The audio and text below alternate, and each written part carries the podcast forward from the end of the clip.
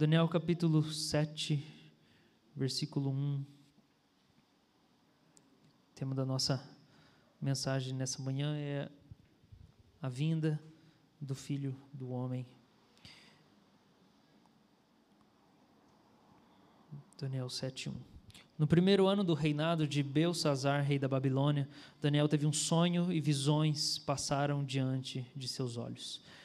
Quando ele estava deitado em sua cama, logo depois ele escreveu o sonho, fazendo um resumo de todas as coisas. Daniel disse: Eu estava olhando durante a minha visão da noite, e eis que os quatro ventos do céu agitavam o grande mar.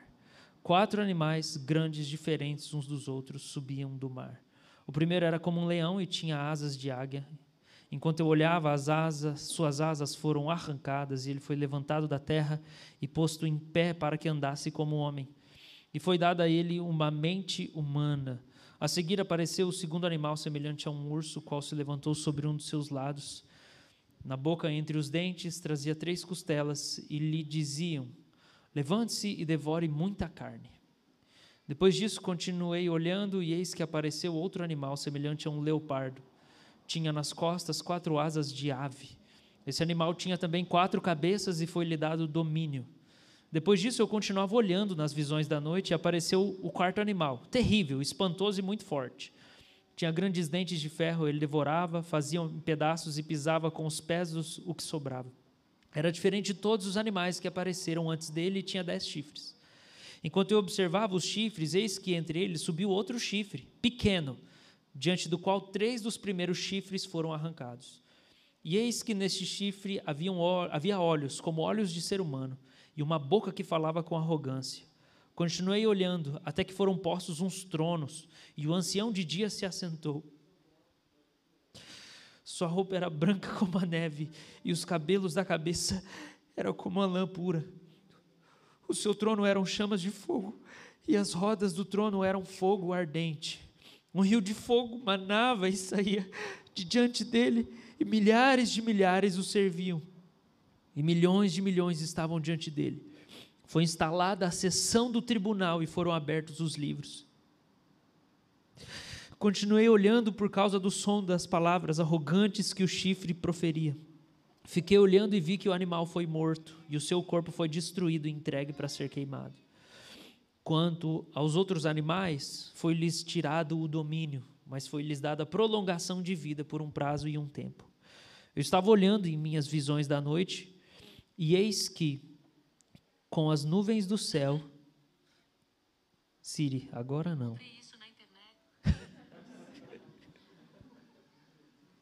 Deixa eu pôr no modo avião. Eu estava olhando nas minhas visões da noite, e eis que vinha com nu, as nuvens do céu alguém como um filho do homem. Ele se dirigiu a um Sião de dias e o fizeram chegar até ele foi-lhe dado domínio e glória e o reino para que as pessoas de todos os povos, nações e línguas o servissem. O seu domínio é domínio eterno, que não passará, e o seu reino jamais será destruído. Amém? O Senhor envia espírito de profecia nessa manhã para que a gente tenha iluminação, entendimento da Sua palavra, para que seja dito apenas o que é necessário nessa manhã, todas as anotações, de todas as ideias, de todo o conhecimento que eu tenho na minha cabeça, seleciona apenas o que é necessário para o que o Senhor quer falar em nome de Jesus. Amém.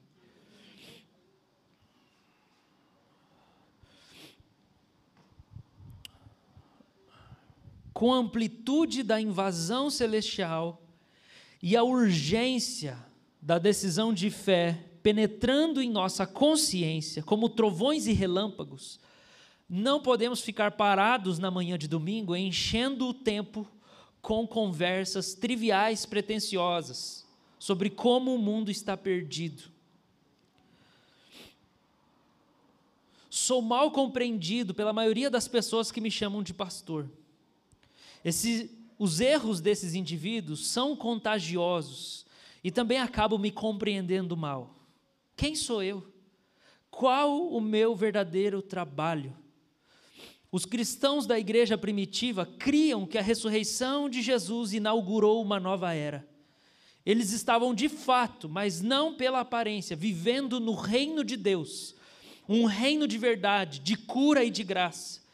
Tudo isso se achava presente, mas oculto aos olhos incrédulos e inaudível aos ouvidos céticos.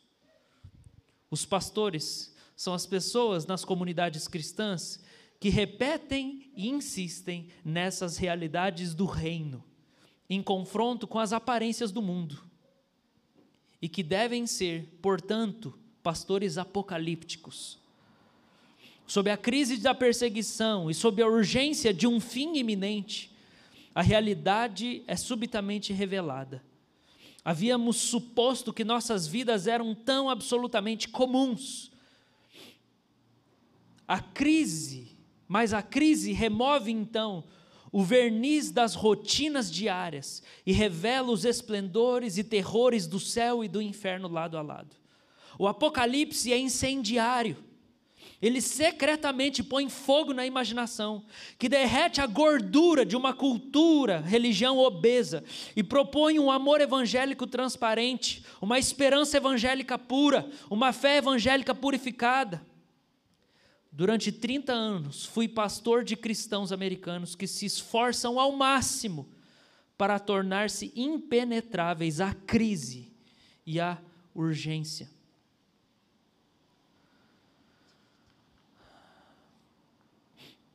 Pouco importa que tantos prefiram fixar-se no seu padrão de vida, sua autoimagem ou sua ambição de deixar uma marca no mundo. O Apocalipse abre o abismo da realidade. A realidade é Deus. Adore ou fuja. Essas são palavras do Eugene Peterson, autor que escreveu ah, aquela versão da Bíblia, a mensagem que nós temos, nesse livro chamado Pastor Contemplativo. E nesse livro, ele tem um capítulo chamado Pastor Apocalíptico, onde ele fala que a tarefa do pastor é tentar comunicar para a sua congregação que se perde nas suas metas pessoais, nos seus hábitos rotineiros, na sua própria vaidade. Ela se perde da iminência do fim dos tempos. É como se todos os domingos o pastor tivesse uma tarefa de lembrar para as pessoas que elas não estão apenas vivendo a vidinha delas, no emprego delas, naquele núcleo pequeno de família e de amizade.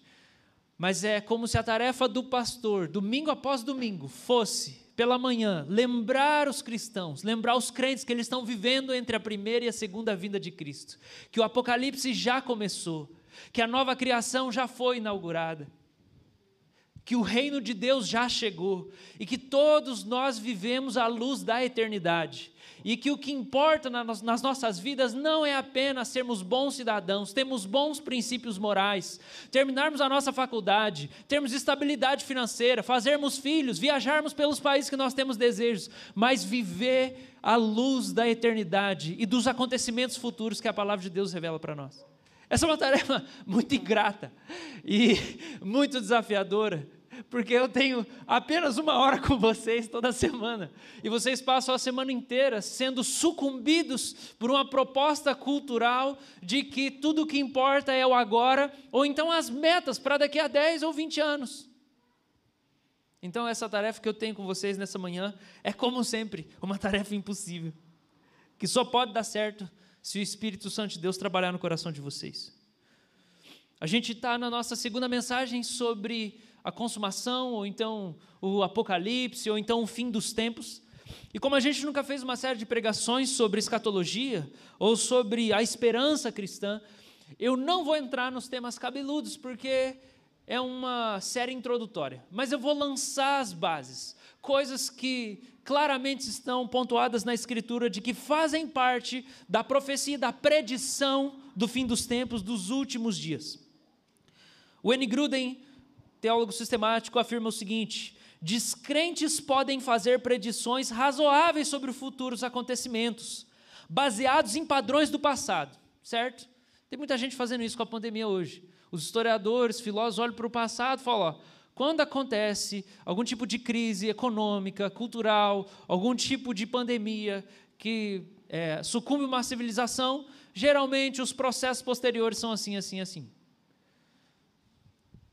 Então, isso é fácil de fazer, se você estudar a história. Mas, segundo a experiência humana, está claro que os seres humanos, de si mesmos, não podem conhecer o futuro. A gente pode tentar ler padrões e isso nos ajuda a crescer muito em conhecimento. No entanto, a gente não consegue, como seres humanos, prever exatamente o que vai acontecer. O Wayne Gruden também diz algo muito importante para a gente nesse estudo dessa manhã. O pensamento liberal afirma, quando ele fala liberal, é liberal teológico, não é econômico. Teológico afirma que Cristo não retornará. Isso é muito importante a gente entender. Existe uma linha de estudo que surgiu um século atrás, que é o liberalismo teológico. E essa linha do liberalismo, eles afirmam que Cristo não retornará. Cristo não vai voltar. Uma vez eu fui no. Como que é o médico lá? O gastro. Eu fui no gastro. Eu não estava descansando em Jesus, daí eu estava com gastrite. E daí eu fui lá, ele falou assim: Ô oh, meu querido, você tem que descansar. Pronto. E daí eu falei: Posso fazer uma oração com o senhor? No final da consulta, eu fui fazer uma oração, orei. E na oração eu falei que Jesus estava voltando. E para o senhor se revelar para ele porque Jesus estava voltando. E quando eu falei amém, no final ele falou assim: Jesus não vai voltar, Jesus já veio. E ele já está entre nós. Tchau. Ele pode ser espírita. Ou ele pode não ser espírita. Ele pode ser um simpatizante do cristianismo. Dificilmente ele é um cristão de fato que adota a linha teológica liberal. Porque o pensamento liberal afirma que Cristo não retornará, mas o pensamento liberal afirma que o espírito cristão retornará. Existe uma diferença muito grande entre o retorno de Cristo e o retorno do espírito cristão. Porque afirmar que o espírito cristão retornará significa a aceitação do ensino de Jesus e a imitação do seu estilo de amor. Então você não precisa ser cristão para acreditar que o espírito cristão vai voltar. Porque você pega e fala assim: os ensinamentos de Jesus, de amar o próximo, ser generoso, e o estilo de vida de amor, isso aí tem que voltar mesmo. Mas não é isso que o Evangelho diz para nós. O Evangelho não diz que o espírito cristão vai voltar, que os ensinamentos de Jesus vão voltar. O que a palavra de Deus fala para nós é que o próprio Jesus em pessoa, carne e osso, vai voltar. E isso tem uma diferença muito grande, nós vamos entender isso nessa manhã.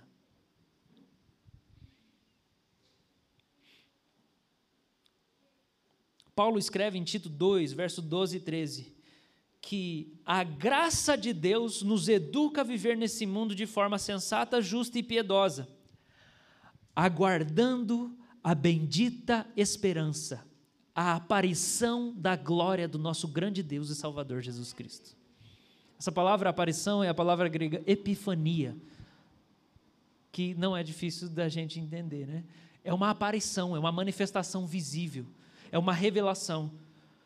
O que Paulo escreve a Tito é que a graça de Deus nos educa a viver nesse mundo, não só de maneira sensata, ou seja, Existe um jeito de ser cristão e insensato. E a graça de Deus na nossa vida nos ensina a sermos cristãos e sensatos. Sensatos. Existe muito cristão insensato, mas a graça de Deus nos ensina a sermos sensatos. A graça de Deus também nos ensina a viver de modo justo, sermos honestos, falarmos a verdade, não trapacearmos, não mentirmos, não enganarmos, não trairmos, não quebrarmos os pactos que fazemos, sermos fiéis as alianças que fazemos, seja em família, seja na igreja, seja nos negócios.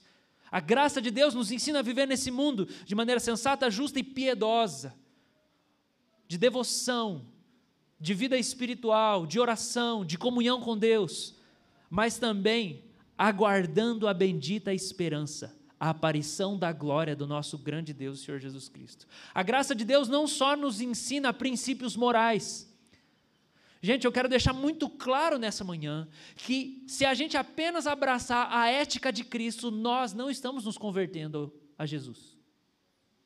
Nos converter a Jesus é nos converter à pessoa de Jesus, não apenas aos ensinamentos de Jesus. Fui ver os eternos essa semana. Fui no cinema ver Os Eternos. Dá um, é um filme pesadinho. Não é só porque tem beijo gay, não. Beijo gay é o mais leve do filme. Não é só porque tem cena de sexo. Tem uma cena de sexo lá. É desconfortável. Mas não é só por causa disso, não. A narrativa do filme inteiro é sobre crise e questionamentos acerca de fé. Sobre religião, se vale a pena confiar em Deus ou não, se a divindade tem crédito ou não, ou se é melhor a gente acreditar apenas na humanidade. E daí eles jogam uns versículos lá no filme. E daí a gente termina o filme pensando assim: vai ter crente achando que o filme é uma benção. Porque tem versículo. Não aprendeu a ler a narrativa inteira. Então, irmãos, o fato de você congregar numa igreja, de eu congregar numa igreja, o fato de nós lermos a Bíblia, o fato de nós acharmos bonito o amor que Jesus tinha pelos pecadores, não faz de nós seguidores de Jesus. Faz de nós seguidores daquilo que já foi chamado de é, moralismo é, terapêutico. Esse é um nome que tem sido dado para essa religião cristã por alguns estudiosos é, nos Estados Unidos. É um moralismo terapêutico. Porque você adota alguns princípios da palavra de Deus, você busca um alívio psicológico, mas você não se aprofunda e se compromete com as doutrinas essenciais da palavra de Deus. E uma delas é que Jesus Cristo, segunda pessoa da Trindade, ele encarnou, ele andou no nosso meio como homem, ele morreu, ressuscitou, ele ascendeu aos céus, ele tem um corpo físico agora mesmo, e ele voltará fisicamente sobre as nuvens para se encontrar com todos os seres humanos que viveram em todas as eras. Se você não crê nisso, você não é cristão. Porque a graça de Deus nos ensina não só a ser justo, não só a ser sensato, não só a ser piedoso, mas a guardar a bendita esperança da aparição de Jesus. Isso faz parte do Evangelho, isso faz parte da doutrina essencial da palavra de Deus. Nós o veremos e todo joelho se dobrará, e toda língua confessará. Por que, que nós precisamos resgatar a importância da aparição visível de Jesus, irmãos? Porque se a gente não faz isso como igreja, nós achamos que a nossa única contribuição para o mundo é melhorar o estado ético da sociedade. Mas se a gente crê na palavra de Deus, a gente sabe como diz o Salmo 90, que a vida do homem chega até 90 anos, assim ao máximo, chegou na velhice.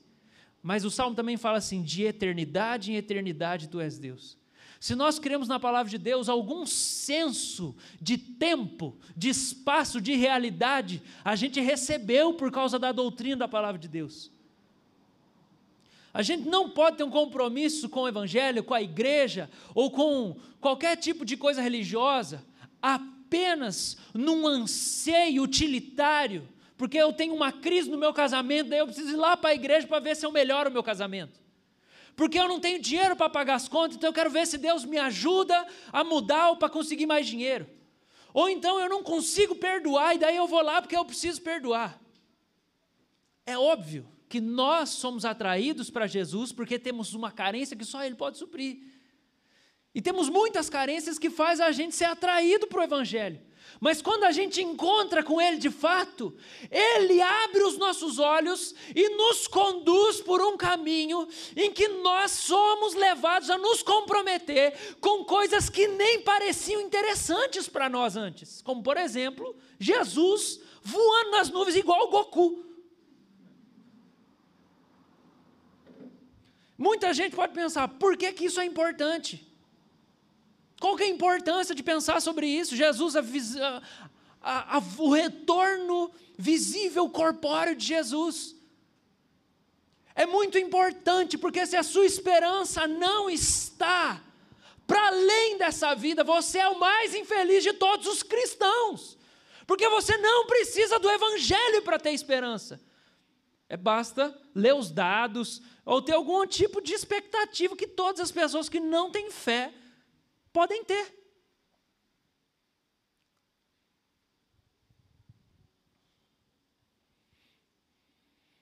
Agora, quando a gente olha para esse texto, eu quero, depois dessa introdução, o Bruno falou que a minha introdução nas pregações é muito longa, deve ter dado uns 20 minutos, mas vamos lá. Ou mais, vamos lá.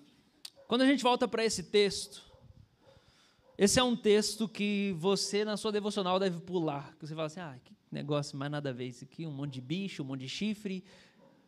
Deixa eu ir para o salmo. O Senhor é meu pastor, nada me falta.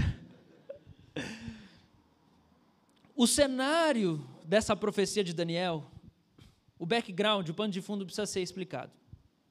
Daniel foi um jovem levado para o cativeiro, levado de Israel para a Babilônia. Ele é escolhido para servir junto com os homens mais inteligentes e sábios do império. Ele faz parte da corte ali, de um grupo especial, selecionado. Você lê isso no começo de Daniel. A Escritura fala que Daniel é cheio de conhecimento, de cultura, de sabedoria. E o Espírito de Deus está sobre ele. E o Espírito de Deus conduz ele enquanto ele vive no cativeiro. A gente pode entender esse cativeiro da Babilônia quando a gente lê Apocalipse, como sendo uma prefiguração, um tipo da nossa vida hoje como igreja.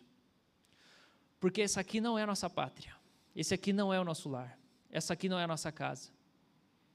Nossa casa é a Nova Jerusalém, essa é a nossa pátria. O apóstolo Pedro escreve em 2 Pedro 3: Nós estamos aguardando do céu a nossa pátria. No entanto, a gente vive aqui, e a gente vive como quem vive dentro de um cativeiro. Porque essa aqui não é a nossa terra, essa aqui, esse aqui não é o nosso povo, essa aqui não é a nossa língua, essa aqui não é a nossa cultura, mas a gente tem que estar aqui dentro. E a gente vive o desafio de Daniel, de viver pureza, de continuar a ouvir o Senhor dentro de um mundo que tenta nos engolir com ideias que são contrárias à revelação de Deus. A gente é o tempo inteiro bombardeado com uma versão da realidade que a gente tem que comprar. Uma versão de Deus, uma versão da vida. E isso é viver na Babilônia. Então Daniel vive na Babilônia e ele tem uma esperança política muito bem definida. E a esperança dele é: Deus fará justiça levando a gente de volta do cativeiro para Jerusalém. E ele sabe como é que ele alimenta essa esperança? Todos os dias, três vezes no dia, ele abre a janela do seu quarto e ele olha para Jerusalém que está destruída e ele ora para Deus olhando para a cidade de onde ele veio e para onde ele espera que ele vai voltar. Ele tem, como alguém que serve na corte, ele vive num contexto político muito intenso. A vida dele foi posta em risco mais de uma vez, porque ele estava lidando com gente poderosa. E não só isso, Daniel é alguém que é um hebreu. Ele é um hebreu. Ele sabe que aquele ali não é o lugar dele nem do povo dele. Então Daniel alimenta a sua esperança, a sua esperança messiânica, a sua esperança escatológica, a sua esperança futura, todos os dias, fazendo o que eu e você devíamos fazer. Ele olhava para a cidade que Deus é o edificador e ele orava olhando para ela. Isso significa para nós que, como cristãos, a gente só não vai perder a esperança, a nossa verdadeira e viva esperança, se nós tivermos hábitos devocionais, nos quais, através deles, nós olhamos para a Nova Jerusalém, a cidade que desce do céu, que é cheia de justiça.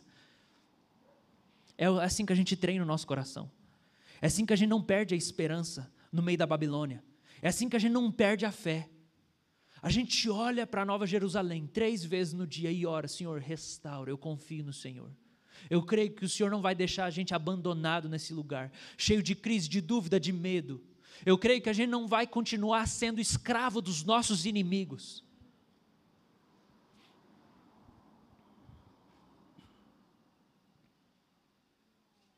E numa noite, Daniel está deitado na cama e ele tem algumas visões de alguns animais.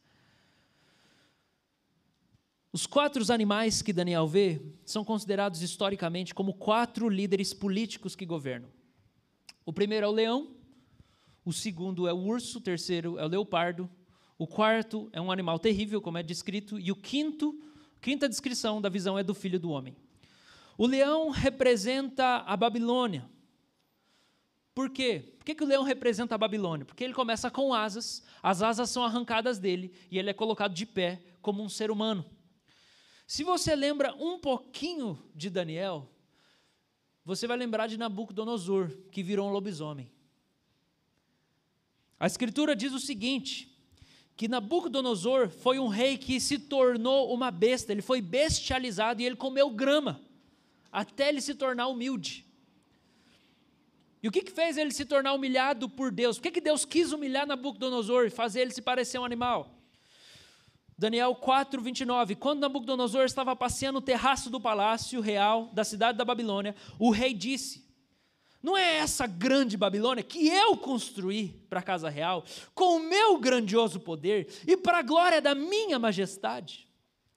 Enquanto o rei ainda falava, veio uma voz do céu que disse: A você, rei Nabucodonosor, se anuncia o seguinte: Este reino lhe foi tirado você será expulso do meio das pessoas, e a sua morada será com os animais selvagens. Você comerá capim como os bois, e passarão sete tempos, até que você reconheça que o Altíssimo tem domínio sobre os reinos do mundo, e os dá a quem Ele quer. Gente, essa não é nem a primeira e a última passagem das Escrituras em que Deus vem julgar um governante arrogante. Nesse caso, ele se tornou um bicho tipo um lobisomem, porque a escritura fala foi crescendo a unha dele, os pelos do corpo, um negócio meio assombroso, assim, um chupa-cabra. Se você lembra daqueles desenhos que passava no Fantástico, no...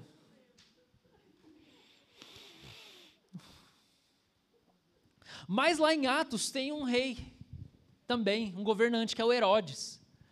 E um dia, ele começou a ser conclamado e a multidão começou a ovacionar ele, dizendo: Herodes o Grande. E daí a Escritura fala assim: que porque ele não deu glória a Deus, ele morreu na hora. O povo começou a adorar Herodes. Ele curtiu aquele negócio. E daí fala que um verme comeu ele, não sei como é que foi, mas daí tem até uma canção pentecostal, né? Vai ser comido de bicho. Se você não se humilhar, você vai ser comido de bicho.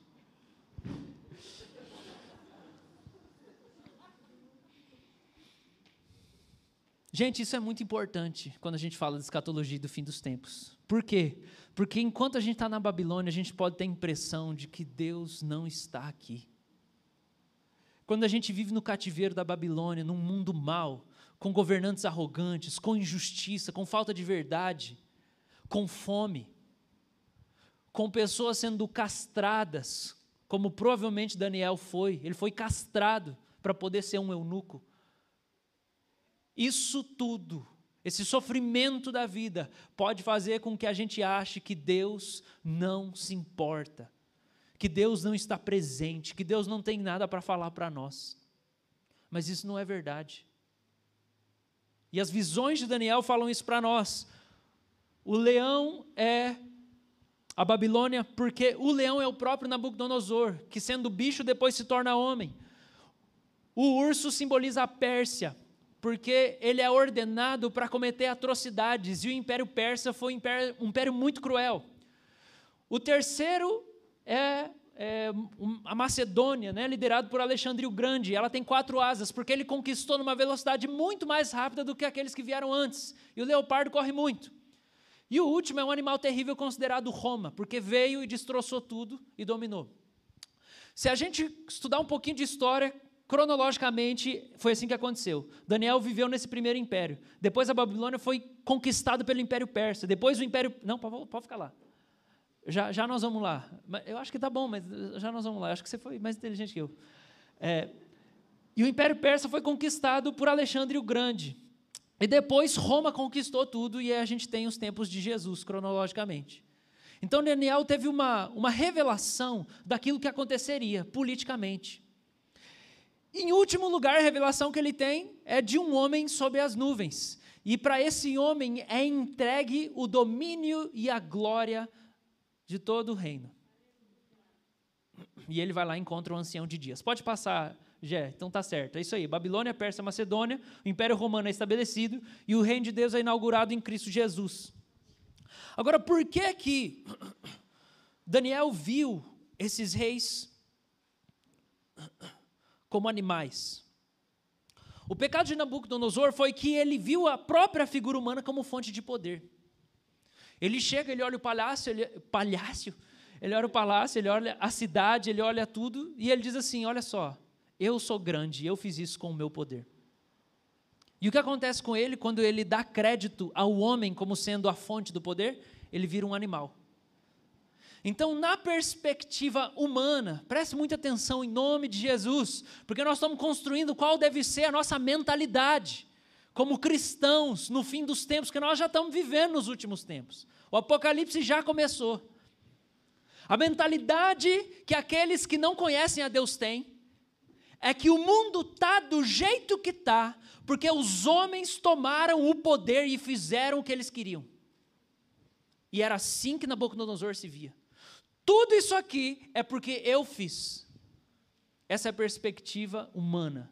É a perspectiva descrente, a perspectiva sem Deus. Você olha para o mundo e diz: olha o que as pessoas fizeram. Mas Daniel tem a perspectiva divina, ele tem uma revelação. E qual que a perspectiva divina é?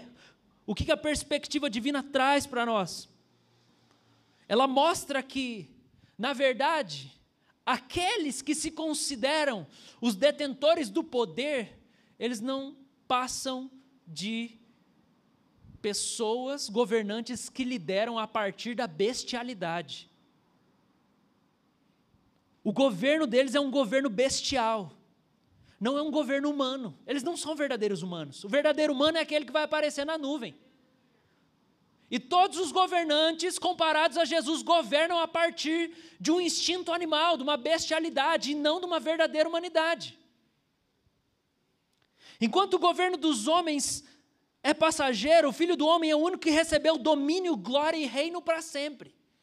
Aqueles que não conhecem a Deus atribuem a fonte do poder ao homem, aos seres humanos, como se eles estivessem governando a história.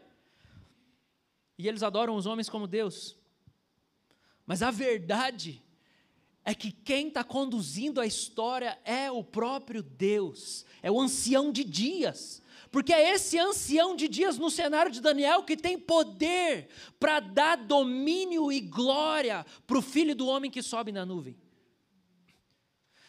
Quem não vê pelos olhos da fé acha que quem conduz a história são os próprios homens e os governantes, aqueles que nascem com muito dinheiro, com muito conhecimento, filhos de políticos que perpetuam suas empresas, seus impérios.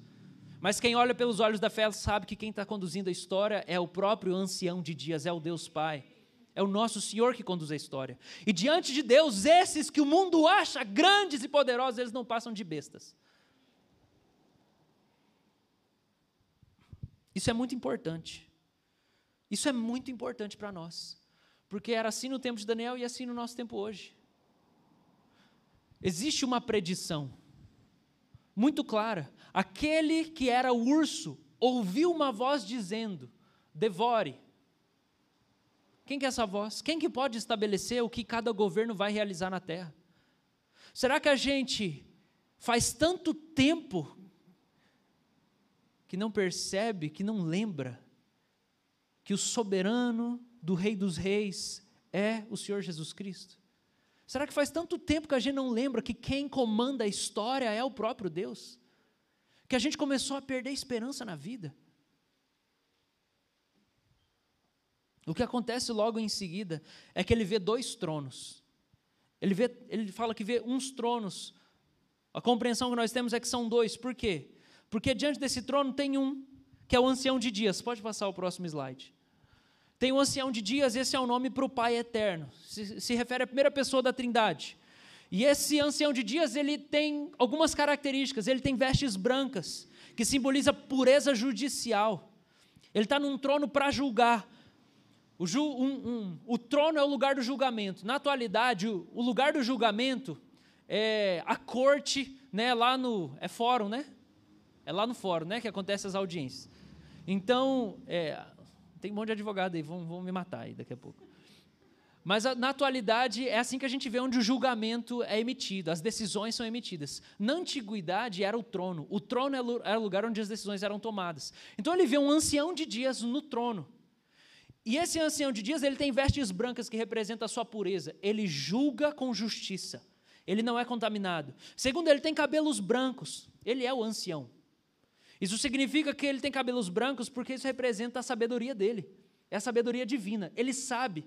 E cabelo branco representa que você viveu bastante, você viu bastante coisa acontecer, então você tem sabedoria. A gente precisa ouvir os mais velhos mais. E esse juiz é o mais sábio que existe. Nesse trono também tem rodas, porque os tronos orientais são movidos sobre rodas. Então tem roda debaixo do trono. E, em último lugar, tem fogo, que sai um rio de fogo. As rodas são de fogo e o trono é de fogo, que simbolizam um julgamento, uma purificação. E daí acontece a primeira aparição do termo filho do homem na Bíblia inteira. Eu vi um como o filho do homem. E essa palavra está ali, no original. É alguém que parece, é semelhante a filho do homem. Por que, que Daniel está falando que ele viu alguém parecendo o filho do homem em cima de uma nuvem? Porque na visão celestial que ele está tendo, deitado na cama, no, de noite, ele está vendo esses bichos doidos ele está vendo o ancião de dias e ele consegue, na visão, identificar: essa aqui é uma figura divina. E ele vê um homem numa nuvem chegando. E ele fala assim: Isso aqui também é uma figura divina, mas ele parece um ser humano.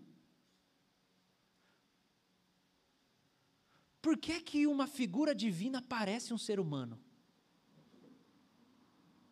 Daniel não tem clareza. Jesus não encarnou ainda. As profecias ainda estão muito nebulosas ele fica se perguntando: é alguém que parece um filho do homem? A expressão filho do homem significa ser humano, é só isso que significa. Eu vi alguém semelhante ao filho do homem, significa ser humano. Quando a gente fala de nuvens, e é por isso que Daniel acha que aquele ser humano é divino, quando a gente fala de nuvens no Antigo Testamento, você tem muitos textos que dizem que Deus viaja nas nuvens. Você tem salmos, você tem textos proféticos falando que Deus cavalga sobre as nuvens. Alguns rabinos chegavam a falar de Deus como cavaleiro das nuvens. Você está conseguindo fazer algumas conexões com o Apocalipse do que eu estou falando, que a gente não tem tempo para fazer isso hoje. Então Daniel pensa: é Deus que anda nas nuvens, mas essa figura divina parece um ser humano. A mais antiga tradução do livro de Daniel retrata o filho do homem como uma divindade semelhante ao ancião de dias. E João Calvino, para confirmar aquilo que eu já tinha compreendido no meu coração, ele afirma que essa visão de Daniel é uma visão da ascensão de Cristo. Por que, que ele está na nuvem? Porque, irmãos, Daniel está tendo uma visão de Atos capítulo 1. Daniel está tendo uma revelação de Atos capítulo 1. O que está acontecendo? Jesus está ali com os discípulos, ele diz: recebam o Espírito Santo, vocês vão ser testemunhas. Jesus começa a ascender. Quando ele acende as nuvens, subindo sobre as nuvens, o que acontece? Ele desaparece. E quando ele desaparece, a gente sabe. Jesus vai entrar pela mansão celestial, Salmo 24. Quando ele entra pelas portas da mansão celestial, ele vai ser recebido, todo o céu vai celebrar o guerreiro vitorioso nas batalhas. Ele vai se encontrar com o Pai. E quando ele chegar diante do Pai, o pai vai falar assim: Você venceu. Você venceu a morte. Você venceu o diabo. Você venceu o pecado. Assenta-te à minha direita e eu colocarei todos os seus inimigos debaixo dos seus pés. E o pai, o ancião de dias, dá para Jesus o domínio e a glória dos reinos de toda a terra. Jesus se assenta no trono. Obrigado pela água. E ele ora o Salmo 2. E o Salmo 2 diz: Pede-me, e eu te darei as nações por herança. Jesus senta no trono, ele fala: Pai, o Senhor me deu o domínio e a glória sobre os reinos da terra, me dá as nações por herança. Jesus, naquele momento, tem o sim da sua oração. Deus nunca disse não para as orações do filho, nem no Getsemane. Jesus sempre teve o sim. Por isso que a gente ora em nome de Jesus, porque tudo que Jesus pede, o Pai faz. E quando ele pede às nações, o Pai dá para ele porção do Espírito Santo. E como é que as nações vão ser dadas para o Filho? É nesse exato momento que acontece o Pentecostes. O Espírito Santo é derramado sobre a igreja. E o evangelho começa a se espalhar pelas nações. E os gentios começam a se converter. E pouco a pouco, ao longo das eras, os reinos da terra vão se tornando o reino do nosso Senhor Jesus Cristo. A visão de Daniel é o pai entregando o poder, o domínio e a glória para o filho.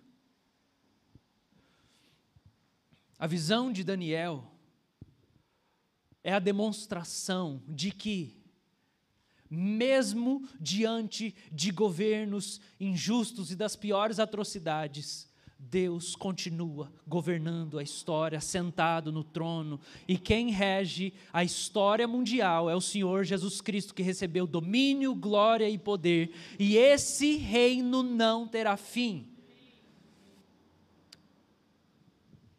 Então quer dizer que o Apocalipse já começou. Pode passar o slide. A partir de três acontecimentos, os últimos tempos adentrou a história humana. Os últimos tempos é um termo teológico das Escrituras que diz respeito a o acontecimento das últimas coisas para chegar ao fim da história, porque a história vai ter fim.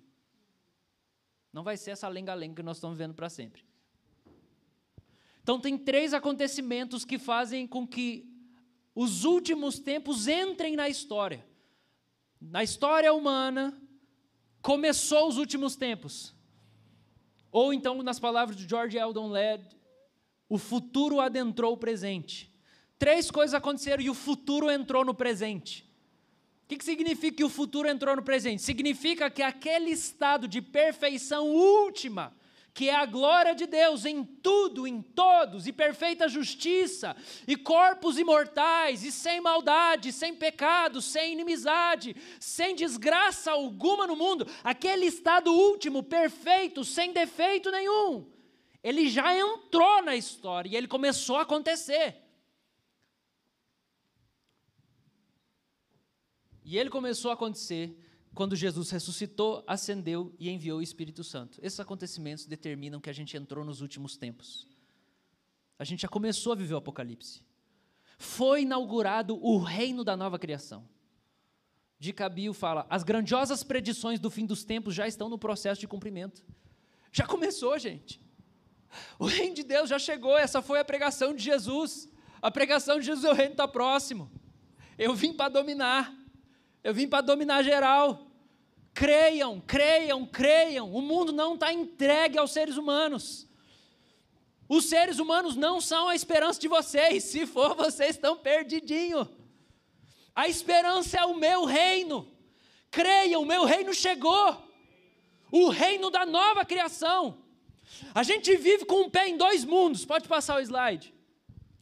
Como cristãos fiéis, temos um pé no velho mundo e um outro no novo mundo que está surgindo, porque o reino de Deus já começou, nós já temos as primícias do Espírito, nós já temos Deus morando em nós, nós já nascemos de novo no nosso espírito, mas não completamente.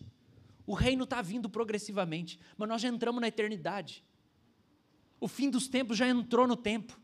A gente já começou a viver o paraíso agora. Deus já começou a governar. Deus já começou a curar os traumas. Deus já começou a matar fome. Deus começou a matar sede. Deus começou a saciar os seres humanos. Deus começou a responder às crises de alma. Deus começou a curar os enfermos. O reino de Deus é chegado, irmãos.